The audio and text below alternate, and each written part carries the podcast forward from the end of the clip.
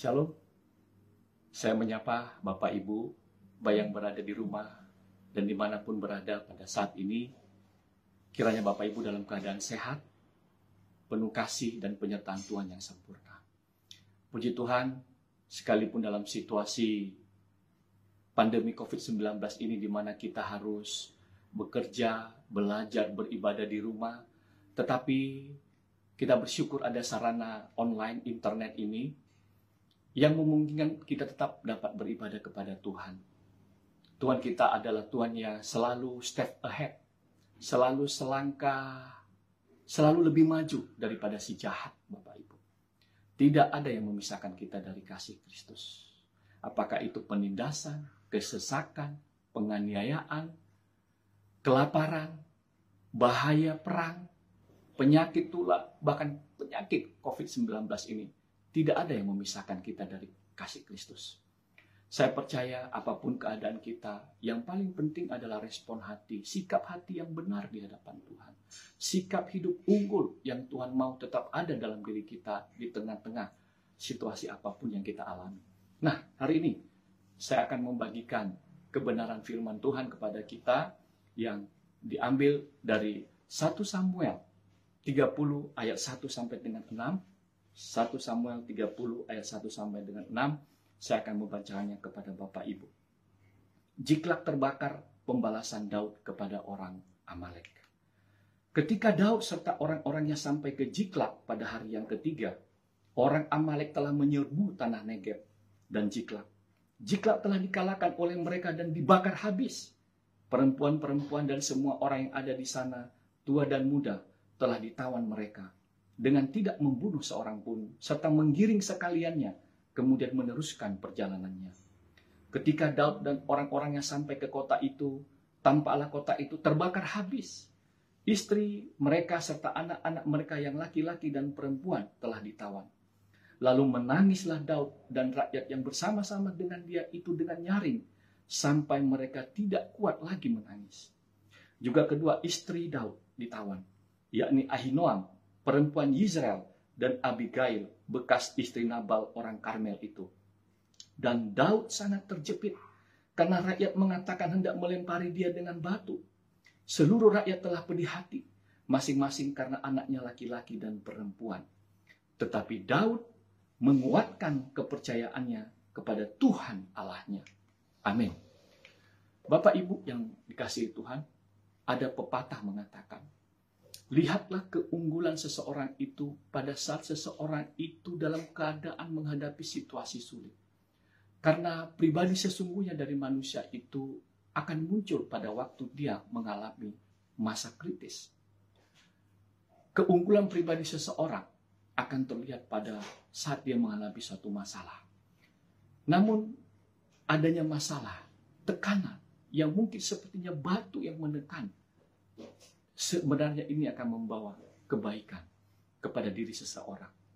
Saya teringat Bapak Ibu, pohon kurma yang tumbuh di padang yang gersang, saat pohon yang lain gagal bertumbuh dan berbuah, tapi pohon kurma tetap berdiri di tengah-tengah padang pasir yang gersang, tetap berbuah dan menghasilkan buah yang manis. Mengapa? Karena pada waktu bibit pohon kurma ini ditanam, dia dijepit oleh batu. Sehingga dia tidak bisa dulu bertumbuh ke atas, tetapi dia berakar ke bawah, berakar kuat. Sampai akhirnya pohon kurma ini memperoleh kekuatan untuk mendorong batu itu dan bertumbuh ke atas dan menghasilkan buah yang lebat dan buah yang manis, Bapak Ibu. Saya percaya Tuhan senantiasa menyertai kita ketika kita menghadapi apa pun masalah yang kita hadapi. Mungkin masalah itu seperti batu yang menghimpit, tetapi justru mendatangkan kebaikan kepada kita. Dalam hidup ini, ketika kita menghadapi masalah, janganlah kita menganggap masalah itu sebagai hal negatif yang akan menghimpit kita. Namun, ketika kita menghadapi masalah, kita semakin berakar, semakin berakar ke bawah yang tidak kelihatan, yakni doa dan firman. Dan pada saatnya nanti Tuhan akan memberikan kekuatan kepada kita untuk menggulingkan batu masalah itu dan kita akan bertumbuh dan menghasilkan buah kehidupan yang manis dalam kehidupan kita. Bapak Ibu yang dikasihi Tuhan, saudara sekalian, kita lihat bagaimana Daud menghadapi kesulitan pada waktu dia dikejar-kejar oleh Raja Saul. Oleh karena Raja Saul iri hati. Perempuan-perempuan Israel mengeluh-ngeluhkan Daud. Mengeluh-ngeluhkan Saul. Saul dikatakan mengalahkan musuh beribu-ribu. Tetapi Daud berlaksa-laksa dan ini menimbulkan iri hati Daud. Saul mengejar Daud, Daud harus bersembunyi. Dan suatu kali Daud sampai di kota Filistin dan di, kota Jiklak itu dia berada. Raja Jiklak, raja daripada penguasa pada waktu ini mendengar tentang Daud yang pernah mengalahkan Goliat dan berpikir mungkin Daud akan berpihak kepada orang Filistin. Dan benar, pada waktu perang antara Israel dengan Filistin, Daud diajak untuk bisa bergabung dengan Filistin untuk berperang dengan Israel, tetapi sekutu Filistin menolaknya. Jangan-jangan ini siasat Daud nanti untuk mengalahkan mereka. Oleh karena itu, Daud disuruh kembali ke Jiklak. Pada waktu kembali, Daud dan pasukannya sangat terkejut karena Jiklak sudah habis dibakar rata dengan tanah. Semua ditawan. Wanita-wanita dan anak-anak yang tua dan muda ditawan karena mereka tahu pria-pria sudah pergi berperang, Bapak Ibu. Dan kita bisa lihat Bapak Ibu yang dikasihi Tuhan, termasuk istri Daud juga ditawan dan ini memedihkan hati daripada Daud. Dan ketika Daud pulang, rakyat hendak melempari dia dengan batu. Oleh karena Daud dianggap gagal bertanggung jawab. Dan ini mematikan hati Daud. Ini seperti tekanan yang dialami oleh Daud. Nah, lihat tetapi kesulitan ini terus mematangkan Daud, mematangkan, mematangkan karakternya untuk menghasilkan buah rohani yang nantinya akan patut diteladani. Saya percaya, Bapak Ibu Saudara sekalian, kesulitan itu akan memisahkan orang kecil dan orang besar. Kesulitan akan menampi orang besar dan orang kecil. Tidak ada pahlawan tanpa pertempuran. Saya teringat bagaimana kisah petani kentang di Amerika Serikat pada waktu mereka panen. Mereka terlebih dahulu akan menghabiskan waktu memisahkan kentang besar dan kentang kecil. Tapi seorang petani, dia tidak memisahkannya. Dia langsung memasukkannya ke dalam truk besar dan kecil campur begitu saja. Lalu dia segera membawa truknya menuju ke kota. Tapi dia tidak melewati jalan yang mulus. Dia melewati jalan berbatu-batu. Guncangan hebat terjadi selama dalam perjalanan. Tetapi hukum alam terjadi. Batu kecil itu melorot ke bawah dan yang muncul di atas adalah batu-batu besar. Sehingga sampai di pasar. Dia sudah tinggal jualan dan orang menyerbu karena kentang yang besar-besar. Semuanya besar. Padahal yang kecil ada di bawah. Sementara petani yang lain masih ada di tempat mereka memisahkan kentang besar dan kentang kecil. Bapak Ibu yang dikasihi Tuhan batu masalah, goncangan, situasi sulit itu akan memisahkan orang kerdil dan orang besar. Kalau hari ini saudara datang dengan masalah, Tuhan akan beri jalan keluar. Kita akan muncul sebagai pemenang. Nah mari, kita akan meneladani apa inspirasi daripada kisah ini, bagaimana keteladanan sikap unggul Daud sehingga dia muncul sebagai pemenang. Nah yang pertama, kuncinya adalah menguatkan iman kepada Tuhan. Lihat di dalam 1 Samuel 30 ayat 6 tadi firman Tuhan berkata, tetapi Daud menguatkan kepercayaannya kepada Tuhan Allahnya. Saudara, ini saatnya di tengah-tengah pandemi COVID-19 ini, situasi sulit ini yang mengharuskan kita belajar dari rumah, bekerja, beribadah. Saatnya kita mengaktifasi dan mengoperasikan iman kita sesuai dengan kebenaran firman Tuhan. Nah, saudara, kita punya iman Bahkan dicatat kita iman itu adalah roh.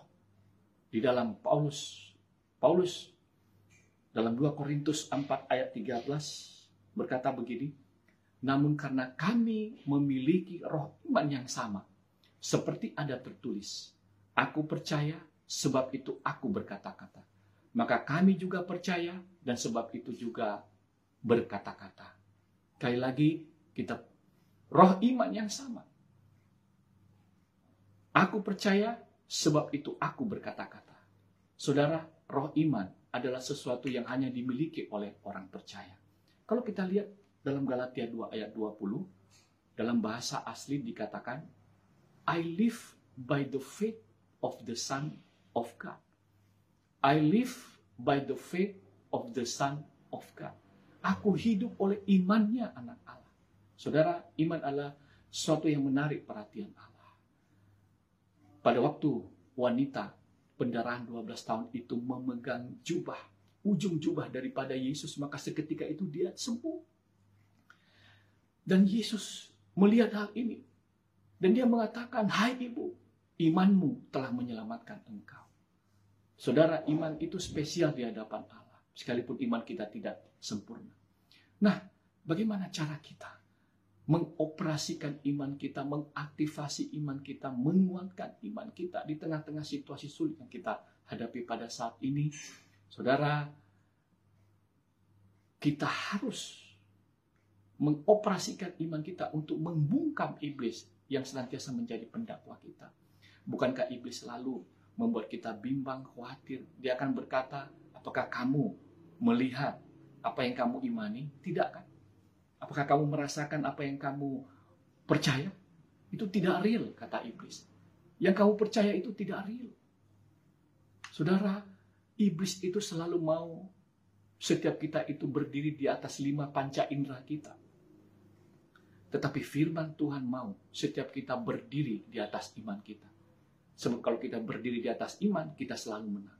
Tapi sebaliknya, kalau kita hanya mengandalkan panca indera saja, kita akan kalah. Saudara, iman itu bukan hanya berbicara soal apa yang Anda percaya. Kalau saudara percaya kalau pegang lampu itu akan sembuh, peganglah lampu itu maka pasti Anda tidak sembuh. Saudara, iman bukan bicara apa yang kita percaya, tetapi siapa yang kita percayai. Saudara, di dalam firman Tuhan tadi dalam ayat 2 Korintus Petrus 4 ayat 13, roh iman yang sama. Yang sama seperti apa roh iman kita? Sama seperti iman Abraham. Amin. Iman Yakub, Ishak, Daud, Daniel, Musa, Yosua, kita memiliki iman yang sama. Bahkan iman yang dimiliki oleh Yesus. Itu adalah iman yang sama yang kita miliki. Iman bukan formula, tetapi iman itu adalah roh. Saudara, saya percaya kalau di tempat saudara dipenuhi oleh olah oleh orang yang beriman, namun ketika ada yang datang dengan khawatir, dengan lemah, pasti dia dikuatkan. Oleh karena dikelilingi oleh orang-orang yang beriman. Tapi sebaliknya, ya, bisa sebaliknya juga. Saya teringat bagaimana kisah 12 pengintai diutus oleh Musa Dua orang, hanya dua orang yang berkata positif. Negeri yang akan kita, negeri yang kita intu itu luar biasa baiknya. Kita akan bisa mengambil tanah itu sebab yang melindungi mereka sudah meninggalkan mereka. Tapi sepuluh orang berkata apa saudara? Kita tidak mungkin bisa menang. Mereka berkata, mereka pesimis. Kita ini seperti belalang, kita nggak mungkin bisa menang. Mereka itu orang raksasa, kita hanya seperti belalang. Dan lihat hasilnya. Tuhan datang Bapak Ibu dalam kemah suci bangsa Israel dan berkata, tidak ada yang akan masuk ke tanah perjanjian. Orang-orang yang pesimis ini hanya hambaku Kaleb yang memiliki roh yang berbeda yang akan masuk ke dalam tanah perjanjian itu.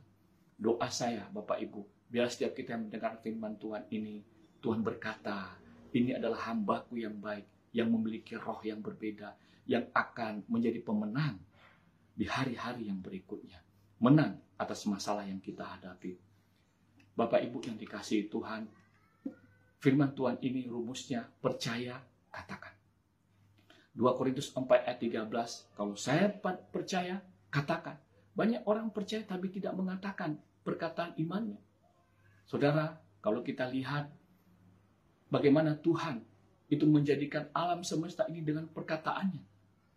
Dalam keadaan gelap kulita, Tuhan berkata, jadilah terang. Dan Tuhan lihat terang itu jadi. Tuhan katakan dan Tuhan melihat. Hari ini, di tahun sebagaimana yang pemimpin kita sampaikan, bahwa sepanjang tahun ini adalah kita harus menyatakan kebenaran dalam kasih. Speaking truth in love, Bapak Ibu. Oleh karena itu, mari kita mengaktifasi iman kita. Saatnya kita percaya, katakan. Katakan segala perkara dapat kutanggung dalam Tuhan yang memberikan kekuatan kepadaku. Tuhan pasti buka jalan.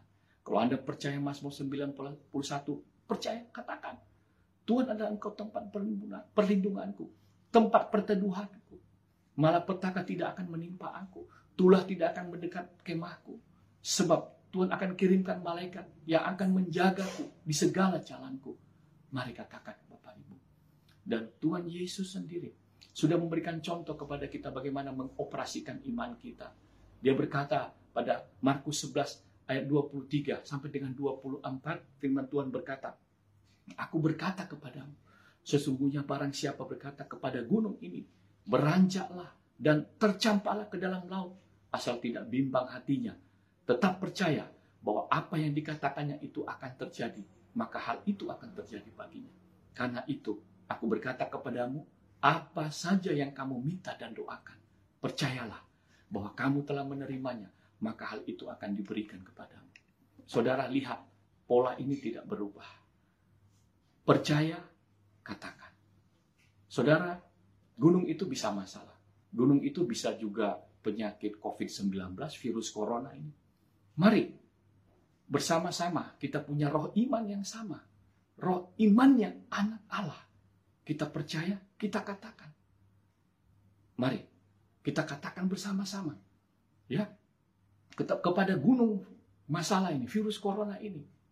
Virus corona dalam nama Tuhan Yesus. Nama di atas segala nama. Nama yang berkuasa itu. Aku katakan kepada virus corona. Pergilah. Pergilah dari muka bumi ini.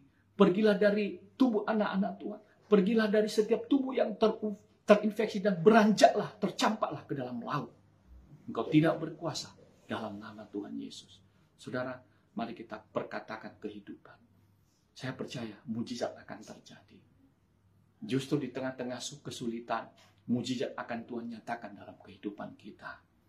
Ada banyak tokoh-tokoh Alkitab justru mengalami mujizat besar ketika mereka di saat-saat menghadapi masa sulit.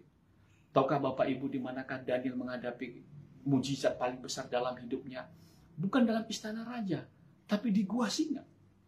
Di manakah Daniel, Sadam, Mesa, Abednego menghadapi mujizat terbesar dalam hidupnya? Bukan di istana pemerintahan, di dapur api justru. Percayalah Bapak Ibu, kita akan melewati badai ini, pencobaan ini. Sebab badai pasti berlalu. Serahkanlah hidupmu kepada Tuhan dan percayalah kepadanya maka ia akan bertindak. Mari kita perkatakan perkataan hidup. Amsal 18 ayat 21 berkata, hidup dan mati dikuasai lidah. Siapa suka mengembangkannya akan memakan buahnya. Bapak Ibu yang dikasihi Tuhan, menggemakannya itu berarti berulang-ulang. Mari kita memperkatakan berulang-ulang perkataan yang positif, perkataan yang menguatkan kita, dan itu pasti akan terjadi dalam kehidupan kita. Yang pertama tadi adalah menguatkan iman kepada Tuhan. Dan yang kedua adalah miliki semangat, pantang menyerah. Daud ketika mengejar orang Amalek, ada 200 pasukannya itu tidak mampu lagi menyerang bersama-sama dengan Daud untuk menyerang mereka. Mereka lelah, mereka berhenti di tepi sungai Besor. Tetapi Daud beserta 400 pasukannya tetap semangat mengejar pasukan Amalek itu. Dan Tuhan melihat semangatnya ini dan memberikan berkat kepada Daud. Saudara, hanya orang yang memiliki semangat, pantang menyerah, tekun, ulet, ini yang akan menjadi pemenang. Ini yang akan membuat suatu justru tengah-tengah tekanan ini kita akan menghadapi satu ketekunan. Dalam Yakobus 1 ayat 2 sampai dengan 4 firman Tuhan berkata, Saudara-saudara, anggaplah sebagai suatu kebahagiaan apabila kamu jatuh dalam berbagai-bagai pencobaan. Sebab kamu tahu bahwa ujian terhadap imanmu itu menghasilkan ketekunan. Dan biarlah ketekunan itu memperoleh buah yang matang. Supaya kamu menjadi sempurna dan utuh dan tak kekurangan suatu apa pun. Saudara, ujian tekanan membentuk karakter kita menjadi pribadi yang ulet, tekun. Saya percaya saat kita sudah terbiasa dengan ketekunan ini, tantangan sebesar apa pun kita bisa atasi. Ada moto, tough times don't last, but tough people do. Orang yang bersemangat dapat menanggung penderitaannya. Tetapi siapakah yang dapat memulihkan semangat yang patah? Saudara, kalau kita punya semangat, maka selama kita di rumah mungkin, maka akan muncul ide, kreativitas selama di rumah. Hari-hari ini kita harus punya semangat untuk mampu beradaptasi dengan situasi yang akan di depan nanti. Situasi yang saat ini disebut dengan new normal. Bapak Ibu. Apa itu situasi new normal yang akan kita hadapi ke depan? Ini adalah perubahan perilaku untuk tetap menjalankan aktivitas normal dengan ditambah dengan menerapkan protokol kesehatan guna mencegah terjadinya penularan virus COVID-19. Kita akan nanti sepanjang ke depan kita akan terbiasa memakai masker, kita akan menjauhi kerumunan, kita akan menjaga jarak dengan orang lain. Kita akan terus bekerja, belajar, beribadah di rumah dengan online.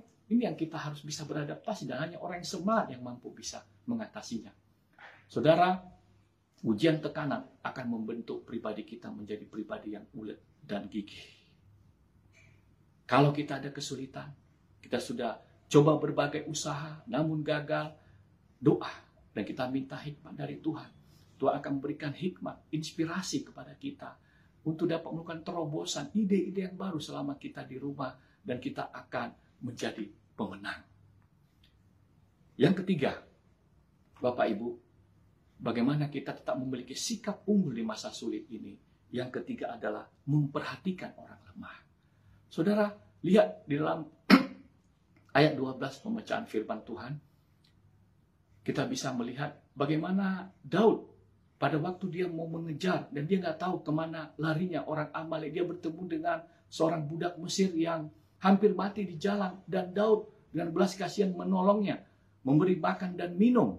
Dan pada waktu budak Mesir ini ditanya, dia berkata bahwa saya adalah budak orang Amalek. Kami baru menjarah tanah Negeb dan membakar kota Ciklak. Ketika Daud memperkenalkan dirinya siapa dirinya, terkejutlah budak ini dan memohon untuk diampuni nyawanya. Tetapi Daud, dia berbelas kasih. Menolak, memperhatikan dia, menyelamatkannya. Dan hasilnya, budak Mesir ini menunjukkan jalan. Di mana orang Amalek berada. Dan Daud mengerahkan pasukannya, mengejar orang Amalek, mengalahkannya. Bahkan berhasil membebaskan seluruh tawanan, tak kurang suatu apa pun diselamatkan oleh Daud. Bahkan mereka menjarah habis orang Amalek itu dan seluruh barang-barang yang dirampas kembali diperoleh oleh Daud. Nah, saudara, di tengah-tengah masa sulit ini, sikap unggul yang harus kita pertahankan adalah memperhatikan orang lemah. Dari tengah-tengah situasi ini kita bisa alami. Kita juga sulit. Mungkin ada saudara kita yang datang ke rumah minta pertolongan. Di saat ini kita juga sulit. Kita harus menolong. Saya percaya Bapak Ibu kelompok sel, family altar Bapak Ibu, bahkan dalam keluarga besar GBI Medan Plaza telah melakukan hal ini. Memperhatikan orang lemah, membantu orang susah, menyisihkan. Sebagian dari berkat yang Tuhan pakai untuk kita membantu orang miskin, menolong orang yang lemah. Marilah kita menjadi bukan orang egois, tapi tetap menjadi berkat. Tetap berbuah di masa sulit dan menjadi berkat bagi orang lain. Firman Tuhan di dalam Mazmur 41 ayat 2 sampai dengan 4. Dialah firman Tuhan yang menguatkan kita, yang akan menjadi remah, menjadi berkat bagi setiap kita yang memperhatikan orang lemah. Berbahagialah orang yang memperhatikan orang lemah. Tuhan akan meluputkan dia pada waktu celaka. Tuhan akan melindungi dia dan memelihara nyawanya. Sehingga ia disebut berbahagia di bumi. Engkau takkan membiarkan dia dipermainkan musuhnya. Tuhan akan membantu dia diranjangnya. Waktu sakit, di tempat tidurnya, kau pulihkannya sama sekali dari sakitnya. Saudara, firman Tuhan ya dan amin. Percaya, katakan, kita akan tetap menabur di masa sulit sekalipun. Menabur yang baik. Memperhatikan orang lain. Berdoa buat orang lain sekalipun mungkin itu menyakiti hati kita. Lihat bagaimana Ayub keadaannya dipulihkan pada waktu dia menghadapi kesulitan. Ayub adalah pribadi saleh yang Tuhan sendiri katakan.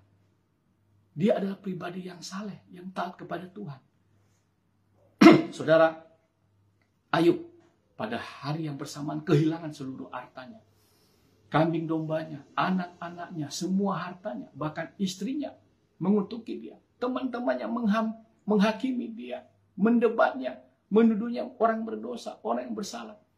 Tetapi akhirnya Daud dipulihkan setelah mencabut kata-katanya.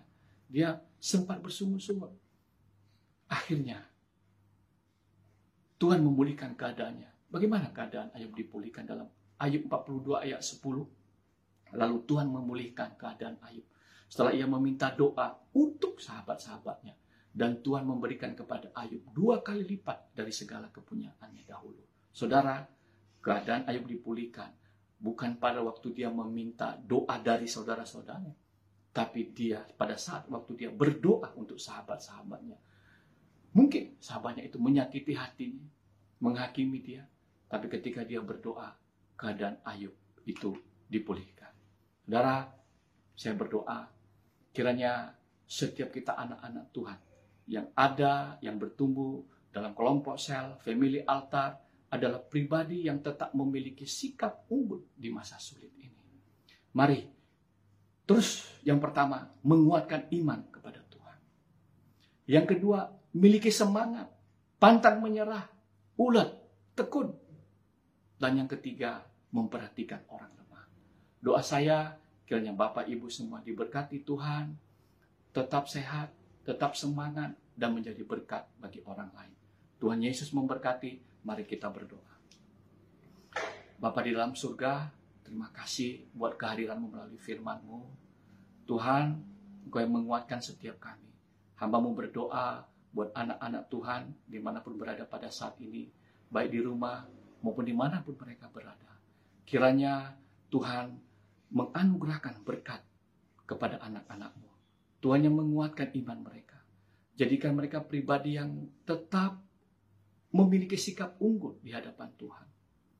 Iman yang semakin bertumpu kepada Tuhan. Mereka menguatkan iman mereka. Mereka tak memiliki semangat ya Tuhan. Dan juga menjadi pribadi yang memperhatikan orang lemah. Berkatmu setiap kami Tuhan. Kami berdoa. Berkat Tuhan berlimpah-limpah dalam kehidupan kami. Dalam nama Tuhan Yesus kami berdoa dan mengucap syukur. Yang percaya bersama dengan saya katakan. Amin. Tuhan Yesus memberkati. Shalom.